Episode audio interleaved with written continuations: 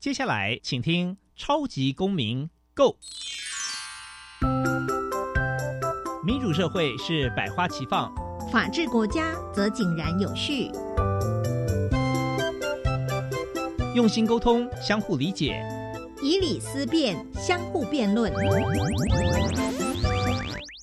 欢迎收听《超级公民 Go》。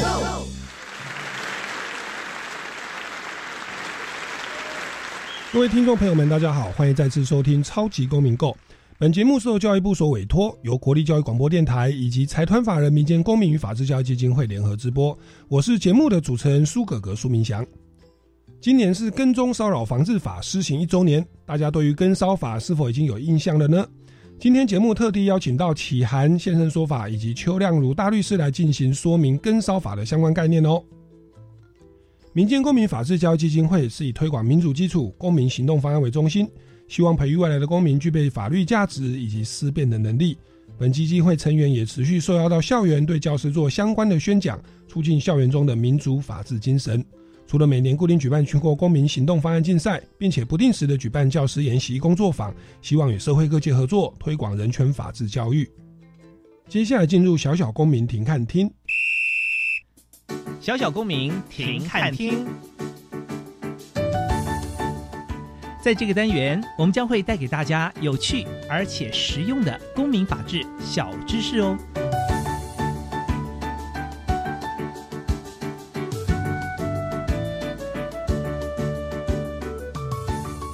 根据联合国的统计，性侵害、家庭暴力与跟踪骚扰是全球妇女人身安全的三大威胁。为了保障个人人身安全以及生活隐私免受侵扰，我国终于在二零二一年十一月三读通过《跟踪骚扰防治法》，并在二零二二年六月一日开始施行。《跟踪骚扰防治法》将跟踪骚扰行为分成八种态样：监视观察、尾随接近、歧视贬义、通讯骚扰、不当追求、寄送物品、妨碍名誉、冒用各资。如果基于性或性别有关的意图，针对特定的对象违反其意愿，反复持续做出上述的行为之一，造成当事人心生畏怖，影响生活，就会构成跟踪骚扰的违法行为。接下来进入公民咖啡馆。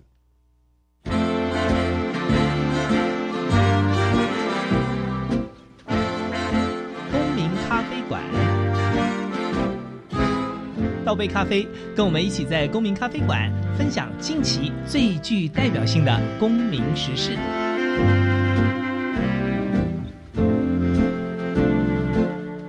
各位听众朋友们，大家好，欢迎再次收听《超级公民购》。那今天呢，其实哦，在我们这个节目播出的时候啊，大概是我们所谓的跟踪骚扰防治法。这个正式施行上路啊，差不多一周年了。那什么是跟踪骚扰防治法？它跟我们一般民众的生活又是怎么样的密切关联？那我们遇到疑似被这个不当的跟踪骚扰追求哦，然后这个网络的一些不断的联系哦，甚至谩骂侮辱哦等等，我们除了在对方已经构成的犯罪，就是刑事犯罪或强制罪或恐吓罪之外，我们有没有一种比较前置的？比较周延的，可以去预防更严重的伤害发生的一些法律规定呢？哦，那这个其实有可能就是我们的跟踪骚扰防治法的整个立法的精神哦。那关于这个部分，我们今天节目呢非常荣幸邀请到海河通商法律事务所的合署律师哦邱亮如大律师来节目现场。主持人齐涵，各位听众，大家好，我是海河通商法律事务所的邱亮鲁律师。是，那邱大律师本身也是民间公民法治教育基金会的晨光时间的法治种子的老师哦，所以他平常也会到各级学校的晨光时间、早自习的时间哦，去做一些民主法治的概念的宣讲。好，那我们今天第二位大来宾呢是这个超级红人榜哦的这个歌手，也这个在各方面的戏剧演出都有出现的陈启涵妹妹。Hello，大家好，我是陈启涵。我不能再叫你美眉了，因为陈启涵已经十八岁哦，依照民法是成年人。那今天主题是跟踪骚扰防治哦，这个启涵，这个他本身有相当多的不但跟踪骚扰的真实经验哦，待会也请教一下邱大律师。好，那我想一开始还是先请邱亮如大律师先跟我们来听众朋友来介绍一下哦，到底跟踪骚扰防治法它的立法的精神哦，那以及它的这个主要的规范内容是什么？呃，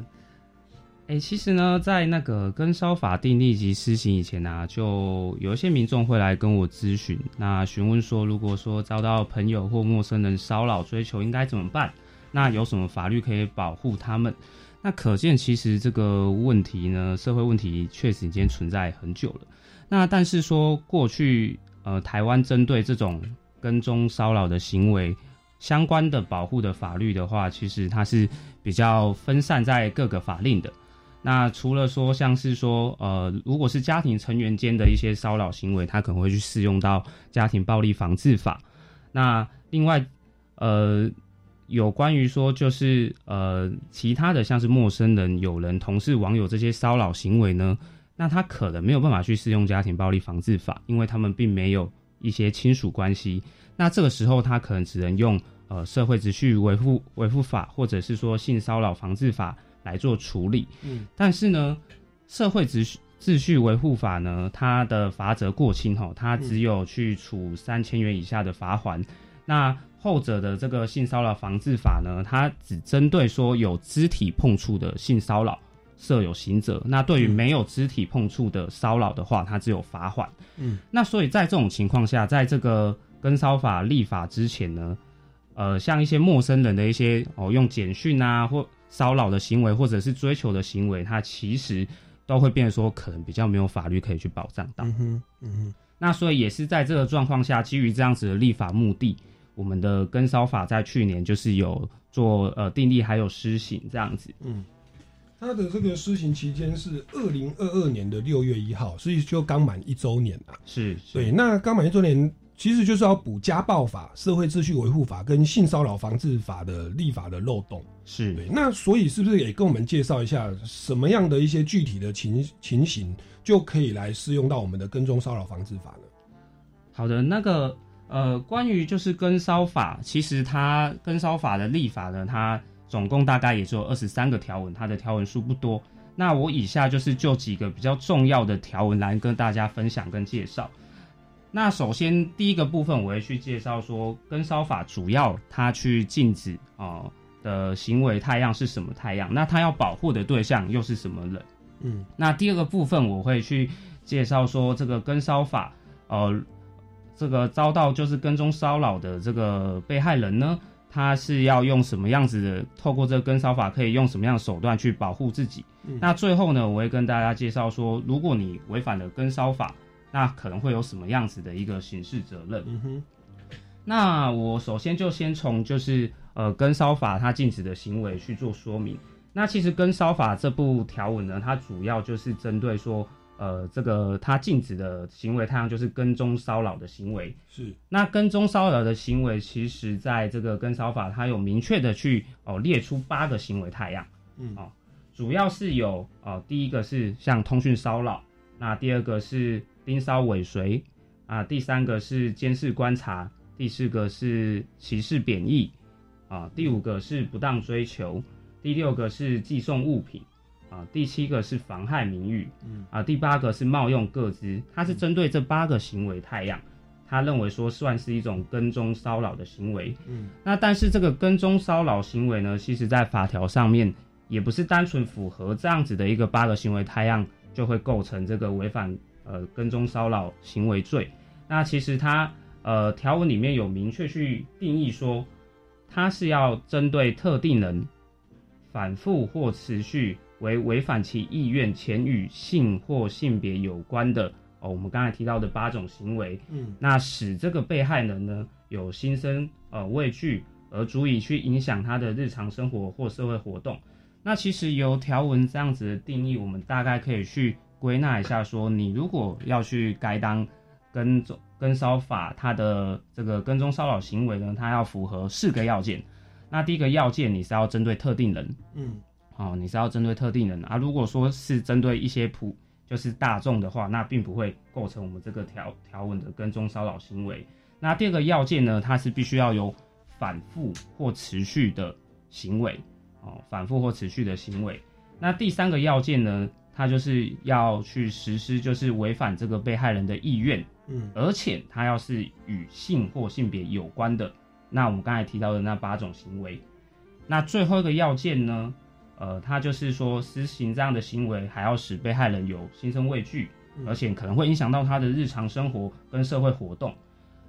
会设有这样要件呢，主要是因为跟烧法其实它是有设有行者的嗯，哦，设有行者的，所以说它还是有一定的要件要求这样子。是其实我看这个要件哦，似曾相识，也就是我们可能大家比较熟悉，就是性骚扰防治法已经施行好多年了。它里面的性骚扰的定义就是所谓的违反对方的意愿，与性或性别有关，然后让对方感觉心生畏怖哈，或所谓的心理不舒服，就叫性骚扰了。可是以前的性骚扰，它是只有罚钱、罚款呐、行政罚哦，或者是民法上的精神赔偿，但是没有到刑事责任要被判刑哦。那所以，我们这次的跟骚法就是说，让要件变得更严格、更严谨一点，也就是要针对特定人，然后反复或持续。我想比较不一样是反复或持续的、哦，嗯对，然后它就会出现所谓的刑事责任。这边的刑事责任大概是多重了？呃，刑事责任这边我大概介绍一下，其实跟烧法关于刑事责任主要大概有规规范三个太阳哦。嗯如果是一般的、一般的违反跟踪骚扰行为，像我们刚才提到的那八个行为太阳的话，那它是法院最最重是可以判处一年以下有期徒刑哦，拘役或一颗罚金。嗯，那这是第一个行为太阳。是，那如果说呢，你是携带凶器或者是其他危险物品来实行刚刚我们说到的这些跟踪骚扰行为，因为它比较严重嘛，嗯，加重跟踪对骚扰行为。对对对，它等于说有可能会去危害到这个被害人的一个生命、身体安全呐、是，对，那所以在这这样子的这种比较加重的行为之下的话，那法院就可以处五年以下有期徒刑、拘役或一颗罚金。是那其实最后一个行为太阳是这个跟烧法，其实它有相对应去设设置一个保护令的相关规范。是，那如果依照跟烧法去核发了保护令之后，那这个行为人又继续去违反保护令的话，嗯，那跟烧法也有规定说，这个这样子违反保护令的行为是可以处三年以下有期徒刑、拘役或一颗罚金的是。这违反保护令罪，我们也就是似曾相识哦，就是家暴法，哎、也有违反保护令罪，刑责也是三年以下。不过，关于我们跟骚法要如何去申请保护令，它有另外的一个程序哦，待会会再请教邱大律师。我们先回到前阶段哦，所谓第一个部分就是所谓的普通的跟踪骚扰行为是一年以下有期徒刑哦。那跟骚行为其实有八大类型哦。那今天其实我们的这个另外一位大来宾哦，我们的红人榜的歌手陈启涵哦，这个刚满十八岁哦，然后也在这个首屈一指的台湾的艺术的大学哦，在这个就读哦一年级，对不对？对，没错。那你是不是来分享一下？因为那边那个环境，我有很多朋友是台台艺大戏剧系的，之前有个来宾贝贝哦，他也是在那边哦。那他说那边其实环境非常的清幽，周遭呢有一些铁皮屋，跟有些地方是比较暗跟人烟稀稀少的哦。没错。那其实启涵也是从这个外地哦，从淡水到板桥去租屋哦对居住。在这个其实大学一年级的这个过程哦，或者是在你的整个演艺圈的发展过程，有没有一些相关的案例可以跟跟我们来分享？好，嗯、我刚刚听完邱大律师分享，他说跟踪骚扰防治法有分为八个主要的类型。对，那最直接我能想到的当然就是跟踪骚扰，但它有一个很重要一点，就是他说要呃反复持续。那所以我们平常如果在路上被跟踪，那种是不是就是不算？呃，应该是这样子说。如果说呃他的跟踪行为你是发现说他是有哦不止一次哦两次三次的话，那你都发现就是有一个固定的人哦持续会跟踪你的话，嗯，那这样子的话，他当然会去符合我刚才说的，就是反复跟持续为之的要件。但是如果真的比较极端的例子，像说哦你只有发现一次的话，嗯那可能确实可能就会有可能不构成这个要件。所以启涵应该是嗯被跟踪，可是是很多人，然后就是分批都是不同人哦，吗？对，还是是同一个人不同不同人，因为像比如说有时候下课自己回家，那一个人走走在路上，然后就会就会担心，哎、后面是不是有人跟踪。那就是其实我都有发生就是被跟踪的现象。刚听下来，那种跟踪就不算在这个防治法里面，不不是同一个人的话，其实对，没有不是共反复同正犯，持续。应该不是大家讲好你跟踪礼拜一，我跟踪礼拜二，那种对对那就不是所以那是零星的，主要是这个跟骚法还是有它的立法目的在，因为毕竟说像这种跟踪行为，它不是真的马上直接会造成你身体跟生命安全的危害嘛。嗯。那所以在这样子的行为太阳下，如果你要科予他刑责的话，法律上可能还是要有一定的要件限制啊。那嗯它所谓的要件限制就会变成说，如果你有反复持续在做的话，那一定是会相对的跟比你单独一次造成的心理压力对你来说一定更大，而且你可能更有危害性。对，那这样的行为会比较属于说它是一个跟踪骚扰行为的太阳。OK。嗯，所以当时是启涵，你是一个人走，然后有一个人跟着你，对，有一个叔叔大叔吧。是，他就应该很多男生对你而言都是大叔啊，哦，对啊，毕竟我十八岁嘛。是是，对我就走在路上啊，然后后面我就感觉到，哎、好像有人在跟我，然后他就一直跟在跟在我后面，一直到我走到我的租屋，他还在我后面，然后我就不敢开门，嗯因为我不知道他会做什么，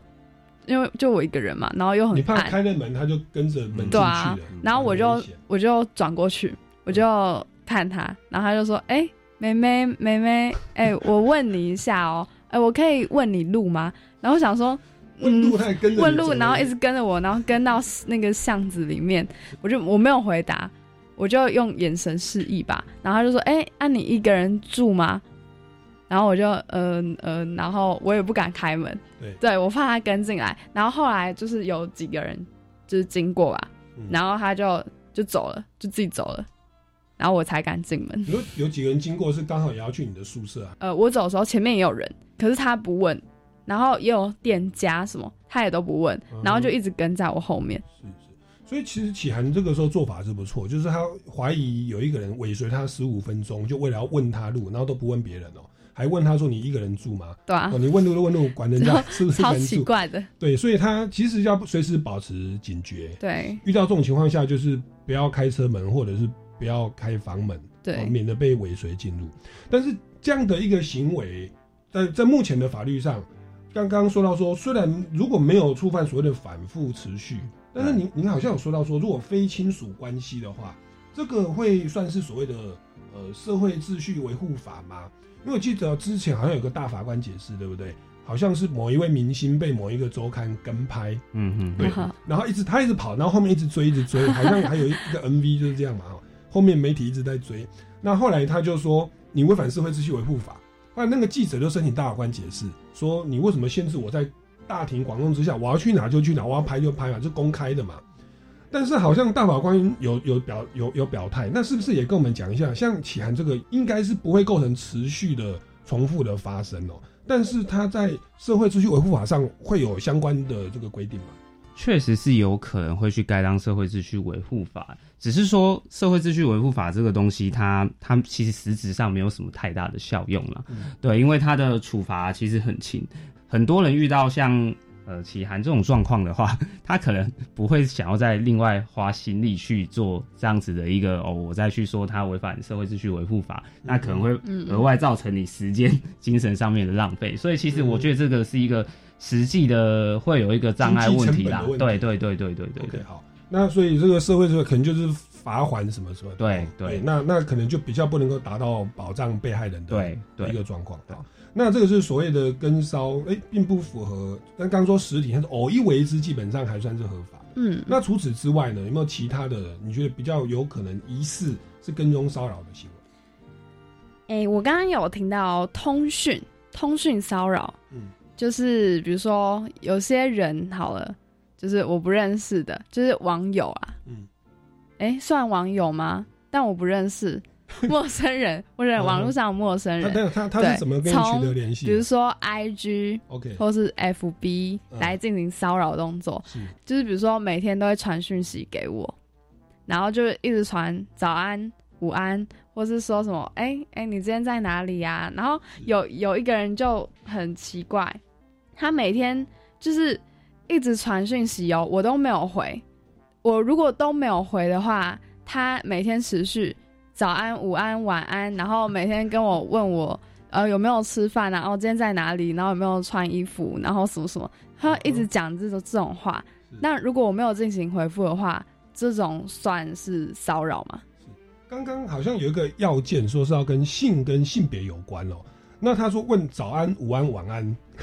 哦，他说他会跟我分享哦，他今天上班很累，那你今天在哪里啊？啊，你你就是衣服有没有穿好啊？哦，啊，你今天哦对啊，然后有时候会回线动，比如说哦，你今天看起来很漂亮哦，然后什么什么，就是会还是会描述一些我的形象吗？是。这边也也请教一下邱大律师，说性跟性别有关，在我们的司法实务上，它是怎么认定？嗯，其实这部分主持人提到非常重要一点，因为其实关于这个跟烧法立法，当初就这个到底要不要放与性或性别相关的这个要件，其实在立法院的时候，大家是有一个争执的。嗯，那最后呢，他们决定还是把它放进来了。那其实像这个启涵刚刚说的这个。这种状况啊，就是遭到不当追求，就是说一直传讯息这个状况，其实在这种跟骚法案例当中，其实算是应该是最常见哦。依依照我目前看，就是呃刑事上面有做判决的部分，其实这种是非常常见的。嗯，直觉上会觉得说，这其实好像跟性跟性别好像没有直接的关联，因为他只是去说一个早安、午安、晚安。哦，然后看你会不会回复而已。我我想说，那你为什么不跟男生来问候啊？他怎么跟女生？对，是。不过不过这一点呢，我从两个方向去去做一下解释哈。其实就是我从法院的判决，还有就是哦第一线受理的警察机关来做解释。因为其实就这个，因为虽然跟骚法有设这个与性或性别相关的这个要件，但是就我的所知啊，我去我有去问一些就是在第一线警察机关的人。其实他们来报案说有跟踪骚扰行为的案件里面，他们会尽量的放宽去认定啊。他们会认为说，就是除了一般明显就是哦，可能跟这个人际关系没有关系的，像是什么民法上讨债的这种行为啊，他可能认为说比较不会去适用到跟骚法。那除此之外，只要说像是一些陌生人的追求啊，不当追求，像刚才起来说的这种传讯息，他们都还是会以跟骚法来做受理。是。是对，那这个是第一线的警察机关，是是好。那还有包含最后后阶段的法院的判决。对，那我们先卖个关子哦，我们先进一段音乐，大家稍微休息一下，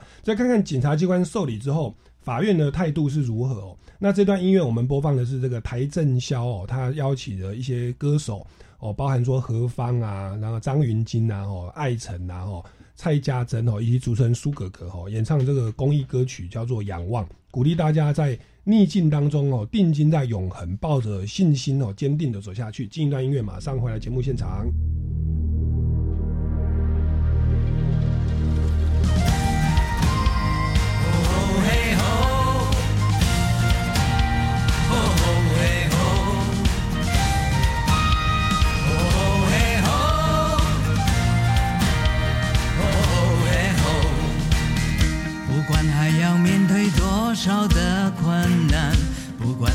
要迎向多少的风浪，我想让你了解，你从来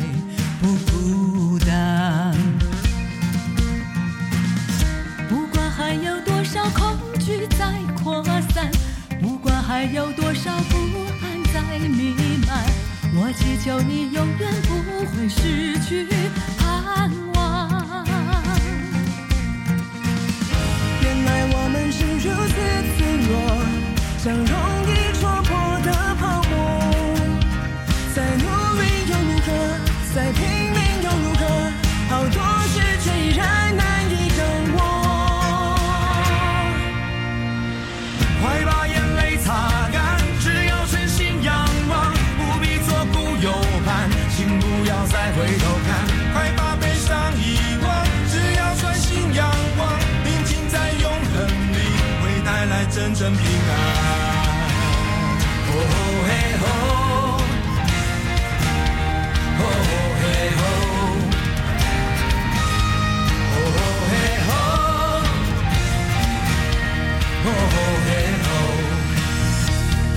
风会轻狂，一把软弱的下力量。我们有天如展翅飞翔，原来我们是如此脆弱，像的泡沫。再努力又如何？在拼命，你想学韩语吗？你想了解韩国的多元文化吗？多莉老师来帮你喽！ 여러분 안녕하세요. 저는 또리입니다. 从五月二十二号开始，在国立教育广播电台，每周一到周五早上七点二十分，跟着多莉老师一起来学习韩语，沉浸在学韩语的乐趣当中吧。 你知道学产地的租金是做什么用途吗？就是提供弱势学子助学金及急难救助金。所以租用学产土地还可以助学。现在有学产土地招租吗？有，位在各县市的学产土地可供建筑用地正招租中。相关招标资讯可参阅教育部全球资讯网便民服务学产基金资源区标租公告讯息。我有兴趣看，现在就上网阅览。以上广告是由教育部提供。大家好，我是内政部移民署组长黄玲玉。政府为了解新住民在台生活相关需求，作为推动各项服务措施之参考，将于今年六月到十月间进行新住民生活需求调查，由佩戴识别证的访员进行访问。如有疑问，请洽询零二二三三一五一三三，分机六零一到六零四。以上广告由内政部移民署提供。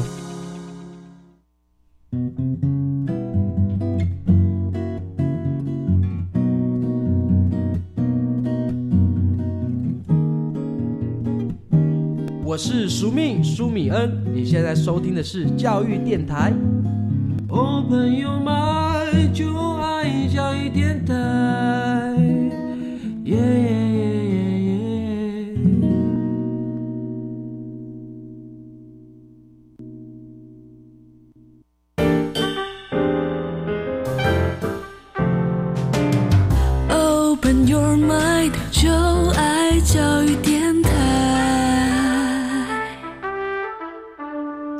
各位听众朋友们，大家好，欢迎回来《超级公民购》。那其实这个月哦，已经是《跟踪骚扰防治法》施行上路一周年哦，所以今天我们来聊一下，怎么样的行为会成立跟骚的违法的行为？那它的太阳有哪些？违反的话面临哪些责任？那如果是被害人，要如何来捍卫自己的权利哦？那刚刚这个我们邱亮如大律师，他有跟我们聊到说，这个就是跟踪骚扰的行为，如果对方是在网络上哦，或者网交友软体哦，持续的一直去问候，问你早安、午安、晚安啊，衣服怎么样啊？吼，基本上被害人如果觉得心里不舒服，觉得害怕，觉得被骚扰，嗯到警察局那边去报案，基本上警方是会受理的。好，那只是受理之后，当然会移送到地检署或者是法院哦。那在地检署跟法院他们的呃目前的处理的标准跟态度又是如何呢？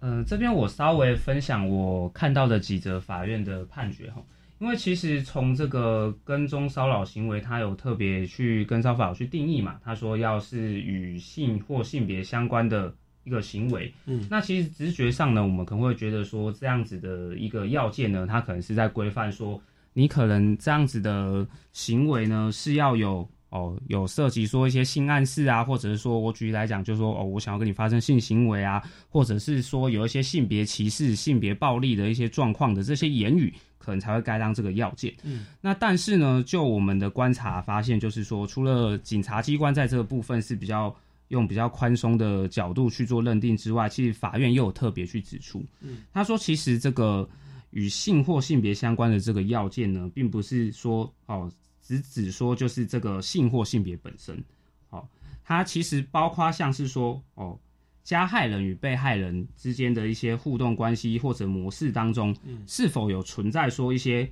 呃呃形式的权利啊、控制或者是压迫任何一方的这种不平等的地位，嗯然后而有存在高危险因子哦，例如说持续性啊、危险性啊、伤害性这些状况，有可能都会被认为是与性或性别相关。这样讲比较抽象，这是法法法院判决的文字。其实白话来讲，就是说，哦，法院认为说，呃，在说像是有抽象阶级的不平等，哦，上司或下属、学生与老师、父母与子女这种有哦抽象阶级的概念下，如果说又去做我们刚才说的那八个行为的话，就有可能被认为说是与性或与性别相关。OK，对。但是如果说是他的粉丝或一般的网友，就还不算不平等关系。其实我这边再进一步补充，除了我刚才说的，就是有抽象阶级的关系之外，对，那法院还有特别提到你在物理条件上面的不平等。什么叫做物理条件不平等？哦，例如说，呃，今天这个加害人这个行为人如果充分的掌握这个被害人的日常生活轨迹，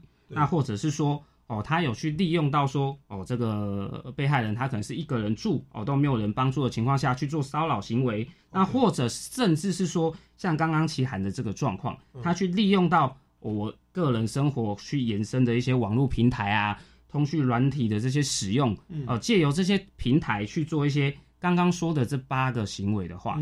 那其实也会被认定说会是与性或性别相关的行为这样子。OK，所以我们如果是透过对方的 FB 或 IG，然后去去不断的持续的去去去骚扰对方的话，即便是问早安、午安、晚安这样子，其实还是有可能会构成跟骚法的。是是是。所以其实如果这样看起来，当然，如果我们我们的听众朋友有的可能是。想要对异性 关心跟好奇，其实大家也要稍微注意一下哦。在以前可能无法可管，你可能认为我不要问候到你的父母，或者说你的身体的重要部位，不要那么直接，你可能认为就没事。我问你早安、午安、晚安啊，天气的人都穿件衣服，你可能觉得没有关系。但是当我们这部法律上路之后，如果对方是像启安，你明你可能知道他是单身，在外面居住，他的物理条件其实是比较孤立无援的。那你再透过这个 I G 网络知道，哎，他可能这个就知道他的联络方式，一直问他说，那你回家要记得哦，那个那条路很遥远哦，要多穿一些衣服啊。那几点到家了吗？这样，那那人家都不理你了吼，你还这样一直一直敲，一直敲，一直敲。那其实如果真的造成这个被骚扰人内心觉得害怕的话。是有可能会违反这个，那面临一年下有期徒刑的处罚。是因为其实我简单举一个例子哦，就是我之前就是也有民众来跟我咨询，其实他的状况也就是呃前男友的前男女朋友的关系。那分手之后呢，其实呃对方可能在两天之内哦，两天之内连续打了可能七八十通电话给他。那其实光打电话这个动作，你要怎么去说它是与性或性别相关？看起来好像也没有啊，就是打电话。但是呢，这个例这样子的例子呢，我有去做法院的判决去检索，那确实光有这样子的行为，他也有被认为说就是有违反跟骚法的，因为其实他就是利用说，哦，我有这个你的联系方式啊，我跟你是有呃前男女朋友的关系啊，我比较容易取得你的个资啊，利用这样的关系去做这些八个行为，他可能就会去违反到跟骚法。那这个是所谓的网络骚扰的一个情况。嗯，那其实我们刚刚说过，太阳其实有很多种。那除除了这个之外，还有没有其他的可能跟我们民众生活会有关的案例？嗯，还有一种，里面其中一种是不当追求。那不当追求，其实它就会演变成两种可能发生的情形，就是一种就通讯骚扰，一种是寄送物品。就是你可能要追求一个人，你可能就会经由网络上去骚扰他。然后还有一直送他礼物，那我现在分享送礼物的部分。你是送人家礼物还是被哦？当然是被送。这个来讲一下。对，就是呃，追求者嘛，那就是他会送礼物给我，比如说项链给你啊，然后哦你在哪，然后就会想要拿到那个地方给你。那因为我家有开店，那我有。发在 IG 上、FB 上，那对方就会知道。那即便我拒绝那个礼物，他还会把礼物去送到我家的店，就是拿给爸妈在开的火锅店的。对对。然后那个粉丝会直接 直接 IG 跑到你的家里去，然后把礼物送到那里。我就会说哦谢谢，但是我不需要，就是你之后不用再送了。我会用这种方式来告诉他，但是他还是会说哦。哦，你说不要就不要吗？然后就还是会继续送。然后比如说项链送完，手链，然后手链送完，送香水，呃，护肤的，或是写一堆卡片给我，然后就一样会不断的把那些礼物送到我家的店。对，但是我都有说，就是都有表明说，哦，我不用，就是不用再送我了。对你下次可以说，其实那个苏哥哥蛮缺的，不过他应该不会送给我，送礼他就是锁定启涵。好，那那这个所谓的送礼的部分，齐涵已经明确的拒绝了。哎，那你父母亲的立场呢？你父母亲是开店，是也不太敢得罪他？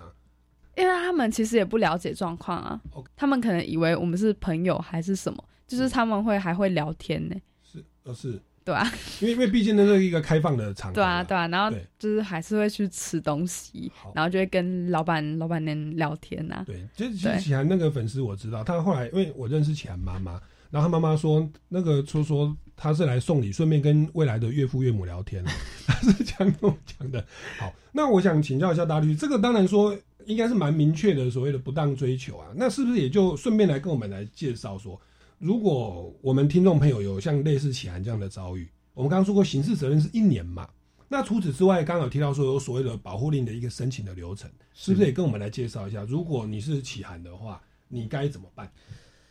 呃，因为其实跟烧法这部法律定定的目的，还有就是想要就是解决就是我们哦、这些被害人的实际的一些遭遇到这些困境啊，例如说启涵刚才讲的这个状况。那因为其实我们知道说，像是刑事诉讼这个东西，它是有有时候是有点缓不济急的，因为你你去提告了之后，还要经过检警的调查，然后到检察官的起诉，到法院的审理，那最后才会有个结果。嗯那所以说，针对这种即使如果说你想要马上去遏止这种不当的跟踪骚扰行为呢，其实在这个跟骚法里面是有特别去规定说，哦，你在警局报案之后，警察可以马上哦，除了刑事责任的调查之外，他可以去发一个书面告诫。嗯那书面告诫就是发给行为人。那其实呢，据据就是呃日本那那边的调查，因为其实日本对于这种跟骚行为也有去做相关的法律规定。嗯那其实，在他们的调查之下，哦、通常就是警方如果去介入这样的跟骚行为之后，通常会有八成的哦状况，就八成的状况，行为人是会停继续做停止做这样子的行为的。有八成是会害怕的。对，有八成是会害怕，所以证明说这种书面告诫行为某种程度上还是是有用的。是那书面告诫是一部分，那第二个部分就是说，呃，跟骚法有去规范到说，呃，警方在核发这个书面告诫之后，两年内，如果说这个行为人这个跟踪骚扰行为的行为人又有再犯的话，他去违反这个书面告诫的话，这个时候呢，被害人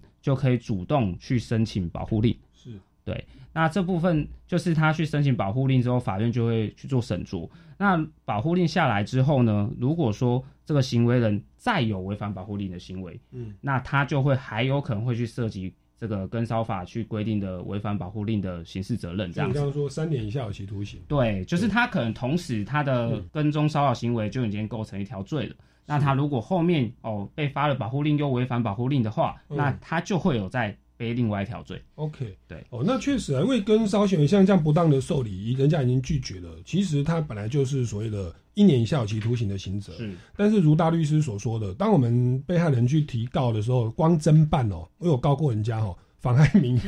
光侦办就六个月到七个月，他才会做出起诉书、不起诉处分书啦。然后起诉之后要到第一审判决，好像他有办案期限，好像就是七个月还是八个月，他每次都压七个半月，然后判决出来哦。那可能也是案件量太大了。那 那所以你就大概知道，那你在这七个月，然后再 double 就一年多一点的时间，诶，他可能都持续的跟踪骚扰，那怎么办哦？那就可以透过刚刚所讲的这个防护的的一个手段哦，用书面告诫跟保护令哦。的的这个申请的方式，那在保护令的内容哦，还有这个违反的责任、举证等等，我们先进一段音乐哦，待会再回来节目的现场继续请教邱亮如大律师。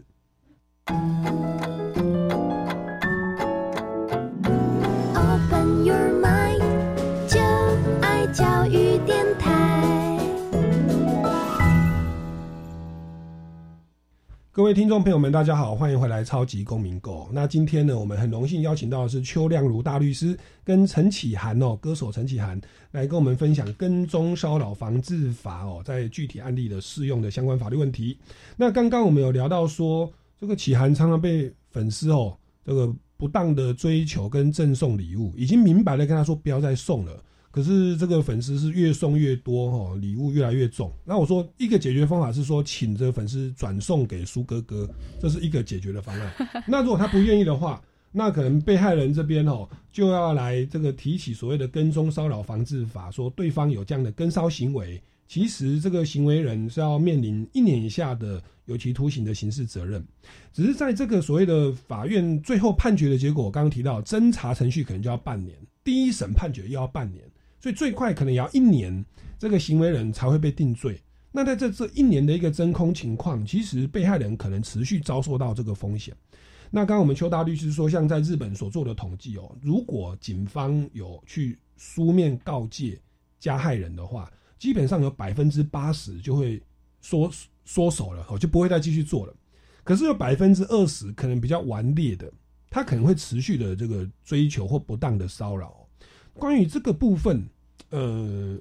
这个被害人这边该怎么办？启涵他这边难道就只能说好，我就书面告诫好，然后再发保保护令，然后就等着你违反保护令吗？有没有一些比较可以预防这种急迫的危害发生的一个制度规定？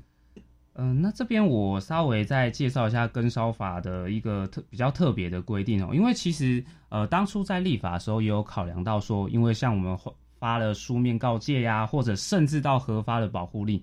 那其实行为人他还是有可能继续去违反。嗯，哦，或许他或许他根本就不在意这些刑事责任啊，或者说他可能根本就控制不了自己，就还是想要继续去对这个被害人做一些骚扰跟踪的行为。那这个时候呢，针对这种比较特别的状况，那跟骚法系就有去设一个比较特别的规定，叫做预防性羁押的规定。那其实预防性羁押呢，它就是针对说，哦，如果假设行为人呢，他是有哦携带凶器或其他危险物品来实行这些跟踪骚扰行为。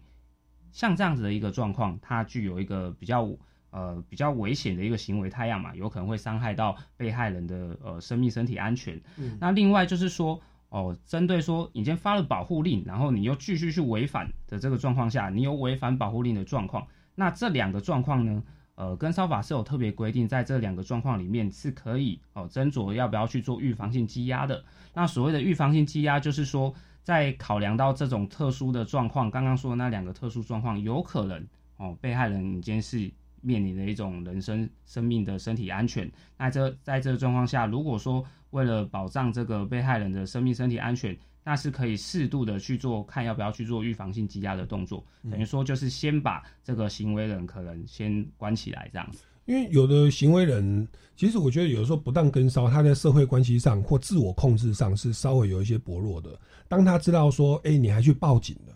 百分之八十是会害怕、退缩性人格，百分之二十可能会反过来更激烈。那那时候其实被害人的危害可能会是更大哦。那这个时候叫预防性羁押，羁押就是法院判决之前先把你关在看守所，对对，羁押是关在看守所，然后判决确定就放到监狱哦。是是是。那那那所以在这种情况下，就为了预防他在这一年的审判期间，就是不管保护令啊，不管书面告诫啊，就直接加害被害人的，所以我们就先把他关起来，然后等法院判决确定之后再。也可以积压日数去折抵刑期啦。是，啊，那这是我们的一个比较周延的对被害人的保护哦。好，那这个起函的部分，其实不管是被实时的跟踪骚扰，被人家问路哦，或者是这个网络上哦被骚扰，或者是人家追到你家去送礼物，这个本身都自己发生过。嗯除此之外，好像最近又有一个更夸张的的一个案例来跟我们分享。哦，对，就是有些人可能也会有相同经验，比如说 IG。IG，然后呃，假装那个人是你，然后去创一个账号，然后上面都是你的照片啊，然后可能会去私讯别人，然后会 PO 一些奇怪影片，然后还有一个城市，嗯，就是用 IG，然后去创一个链接，然后点到那个城市里面，然后我就因为朋友跟我讲，就很多人来私信我说，哎，你是不是被盗账号，还是被冒用身份？然后我就发现。傻傻傻眼，里面点进去居然有还有两万多赞，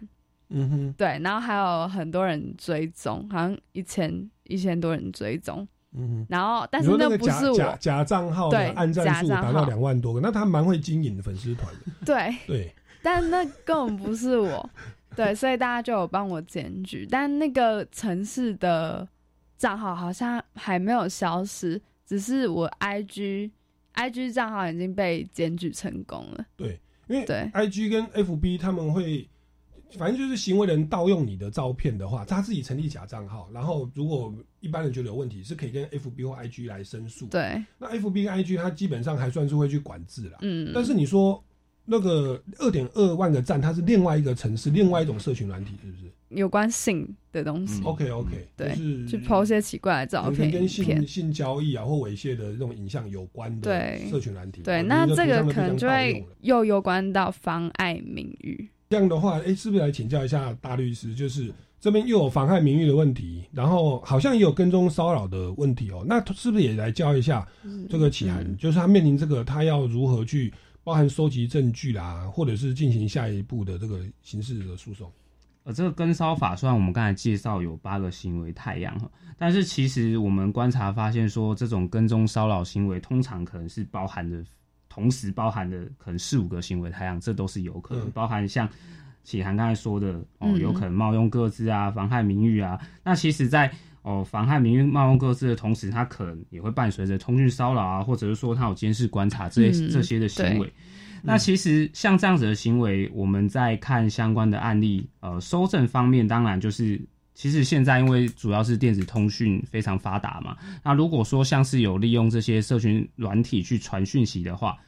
把那些讯息截图下来，其实就是一个证据。那像是说，哦，启然刚才提到说他有被盗用哦，有被盗用图片，然后去开一个账号。那其实就那些账号，他去做一个截图，包括像是在 IG 或者他刚才提到的 OnlyFans，嗯其实就那些他去做截图，他都是可以成为一个证据。那拿到这些证据之后，哦，拿到这些证据之后，其实就可以向警方那边去提告这个案件。那其实。因为你可能不知道说到底盗用你的账号的人是谁，所以你可能必须要透过提告之后，借由检警单位去调查，来去帮你找出哦这个样子的行为人。那看能不能借由这样你主动去提告的动作，或许找出这样的行为人，可以继续遏制他们继续为这样子的行为啦。嗯哼，对，那其实说，呃，据我的了解啊，据我的了解，其实呃，像我周边其实也有一些朋友遇到这样子的一个状况。其实像他，我有一个朋友，他是一个补教老师，那其实他。呃，就是有受到一个学生的一个不当追求啦，嗯。对啊，因为其实他追求呢，除了像刚才前面提到那种送礼物啊，那送礼物，然后也会写信啊、发讯息啊，那甚至说哦，发讯息当中，你还会发现到说，从讯息当中你会知道说他有在跟踪你，嗯哼，哦，因为他会去说哦，你今天。哦，你今天穿什么衣服？我在哪里看到你，还什么之类的。那甚至说他会在讯息里面扮演着他是他女朋友的角色。嗯哦，那其实像这样子的一个状况，他也是哦，其实同时构成了好几个哦行为太阳，像是通讯骚扰啊、监视观察、不当追求、寄送物品这些，他全部都包了。对啊、对，所以其实像这种状况也是非常常见的。那这种状况，你要保护自己，只能透过呃，把这些他对你的这些行为，可能有讯息的去做截图。嗯那如果有跟踪行为，其实是可以透过监视器，因为其实现在监视器呃路上布置的还是蛮普遍的，透过监视器，然后通讯软体的一些截图，那。收集这些证据再去提告，可能是有办法去遏制这样的行为的。是我们如果知道那个粉丝的的实体的人，好像是比较好抓到。对，那这是现在很多的犯罪都是网路。那我知道，好像我们有通讯秘密保障法，它里面又说什么三年以下有期徒刑的罪，好像检警又不帮忙侦办的。那其实以前就有人是在社群软体骂我，那当时我我去查，当然警方是跟我说，因为那个社群媒体就是 FB 啊，在台湾什么没有服务处，所以呢要要发函到美国的本部，啊，美国的本部呢又觉得说这个刑责太低了，他也不提供个资，所以你知道我当初怎么找加害人？我就是加他好友。哦，他也同意了，我就去看他以前的照片。哦，我发现他有他签他自己的名字在自己的笔记本上，我有查出他在哪个补习班上课，我就找到他了。好，是我我我自己被害人自力救济啊。那那如果像像启涵这种案例，他又是在 FB 的账号，然后那个那个加害人是冒用他的账号，可能本身就是假账号了。那在在这种情况下，被害人会不会变得有点爱莫能助，或者是应该怎么办？所以还是我们提出说，有可能是谁？检方他现在会去侦办嘛？您您的经验？呃，就我的经验来说呢，其实呃，像这个跟骚法的部分，其实他们警察在办案的时候，如果假设是涉及说是用呃一些通讯软体的嗯传讯息的话，他还是可以去向他们这些公司去做发文的动作，请他们协助提供相关的资料啦。所以还是有某种程度上是有机会抓得出来。但是当然哈、有时候也会遇到说那一些可能比较就是高端的人，就是有办法去隐藏他的个资之类的。那有时候检警如果真的哦查不出来的话，那当然可能这就是实际上面的一个为难之处啦，可能就变成说没办法去抓到行为人。那当然。检警单位没有办法去做后续的保护动作了。我我那个时候就是有人在网络上就是骂我啦，因为以前参加歌唱比赛，有人骂我，好像有二十一个，后来警方抓到七个，然后他说有十四个抓不到，其实他算蛮认真，有认真去找。然后他说十四个找不到，一个说是共用 IP，他到图书馆，哇，十台电脑，就算有录影机，你也不知道谁去上去骂你。他说这个第一个抓不到，然后第二个他说是有人是跨国的 IP。就是从台湾连到南韩哦，台湾北韩哦，他们这种南韩回到台湾，然后再骂你。我们说这算跨国犯罪，犯公然侮辱，算很有诚意哦。所以我们也抓不到。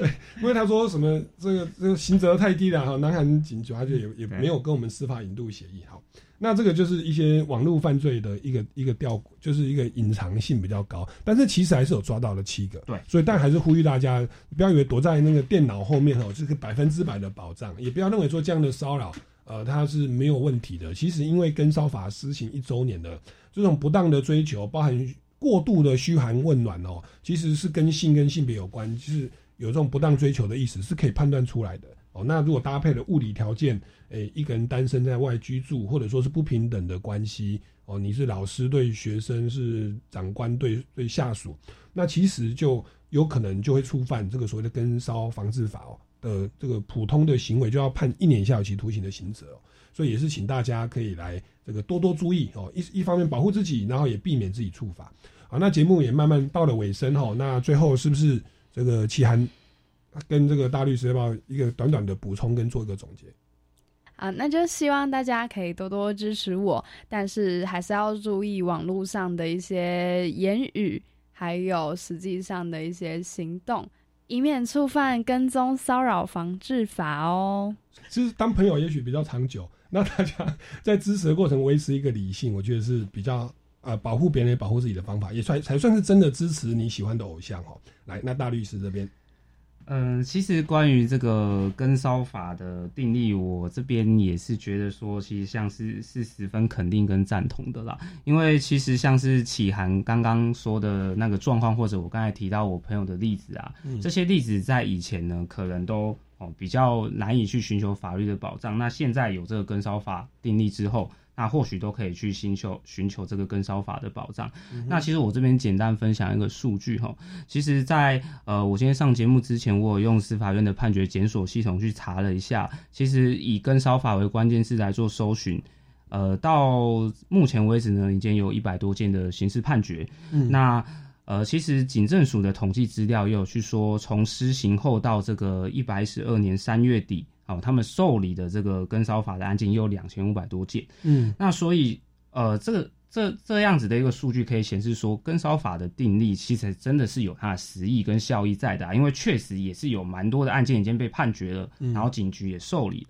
嗯那所以还是蛮肯定这个立法的，而且这个立法呢，我觉得某种程度上也是告诉说，呃，我们一般民众其实在做一些追求或者不当的一些骚扰行为的时候，你是有可能触犯法律的。嗯哼嗯哼对，因为有一些行为人他是当下可能觉得说这就是我追求的手段啊，怎么会违法呢？但其实现在法律告诉你，你如果做的太超过了，其实主要是说你不能做的太超过啦，你有反复实施啊，造成人家困扰了，那当然有可能会构成这个跟骚法这样子。对，不过呃，因为它现在实施大概一年嘛，所以我觉得说，或许政府机关还可以再更强的去做一些推广跟一些教育，让民众大家都知道有这个法令的存在，也可以适时的去维护自己的权益这样子。是，那其实台湾的这个不婚率是蛮高的啦，结婚率它二分之一哈，所以其实单身族越来越多，那也是鼓励，就是让我们单身的时候也要维持。